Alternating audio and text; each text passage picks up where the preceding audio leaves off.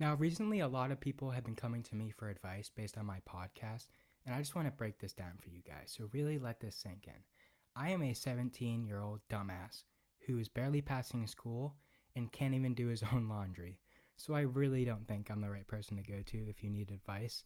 Anyway, welcome back to the podcast that makes no money. I'm your host, Nicholas McDicholas, and today I'm going to tell you guys the seven most annoying things in life. Now, up first, we got the people who hold doors for people when they are way too far away. Now, you will usually find these people outside a CVS or a grocery store with this dumb grin on their face because they know what they're doing is wrong. And as soon as you lock eyes with this person, you are fucked. Now, in this scenario, you have two options and two options only. Option one is to abort. Now, you will get back into your car, start the car, and get the flip out of there as fast as possible so you never have to see this person again. Option two is to give in to one of these little shits from hell and awkwardly run slash jog slash I don't even know up to the door and then say thank you to them. Now, next up on my list for number two, we got robot answering machines. Now, I can't even tell you the amount of times I've gotten into full blown screaming matches with these things. I've thrown every insult I've ever learned or heard at these things, and all they can respond with is, I'm sorry, I don't understand. Yeah, because you're a fucking robot. No shit. Take me to someone who can understand. I honestly think that these companies set up these automated response systems just so you get so annoyed and then drop your complaint. Number three, we got headphones dying. Now, I don't know if this only applies to me, but I cannot work out, run, or do any type of fitness exercises without music playing in the background. I could be running the world record time for a mile, and if my headphones die, it's time to pack up and go home. Now, you might be asking yourself, why doesn't Nick just play the music out loud? Well, I don't want the world hearing Ariana Grande on blast on my phone and thinking I'm a fucking idiot. Now, for number four, we have my dad sneezes.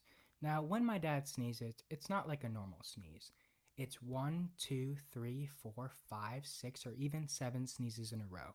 Also, when he sneezes, I don't even know if it's a category four hurricane and I should run for shelter or it's just one of his sneezing fits. And it's the worst when it's unexpected. I was laying on the couch one time with the cat in my lap and I didn't hear the initial breathe in for his sneezing fit and I basically shit myself as well as the cat. My cat is a bitch. So he dug his claws two inches into my skin and used me as a fucking launch pad as he went airborne and scurried upstairs. Now, I don't even know how it's possible, but my dad, while sneezing, was laughing his ass off in the process.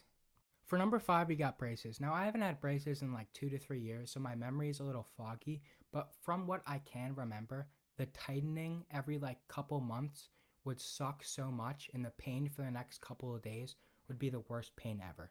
I would be drugged up on so much ibuprofen and Tylenol, it would be crazy. Along with that, I remember the rubber bands I used to put in my mouth, and I would have to take them out when I was eating, and then they would get all over my food. I just remember that was so disgusting. For number six, we got stubbing your toe. Now, I don't know if you've experienced real pain in your life, but stubbing your toe has to be one of the most painful things ever. And if you're with friends, it's even worse because you have to bite your tongue and stop yourself from screaming as loud as possible.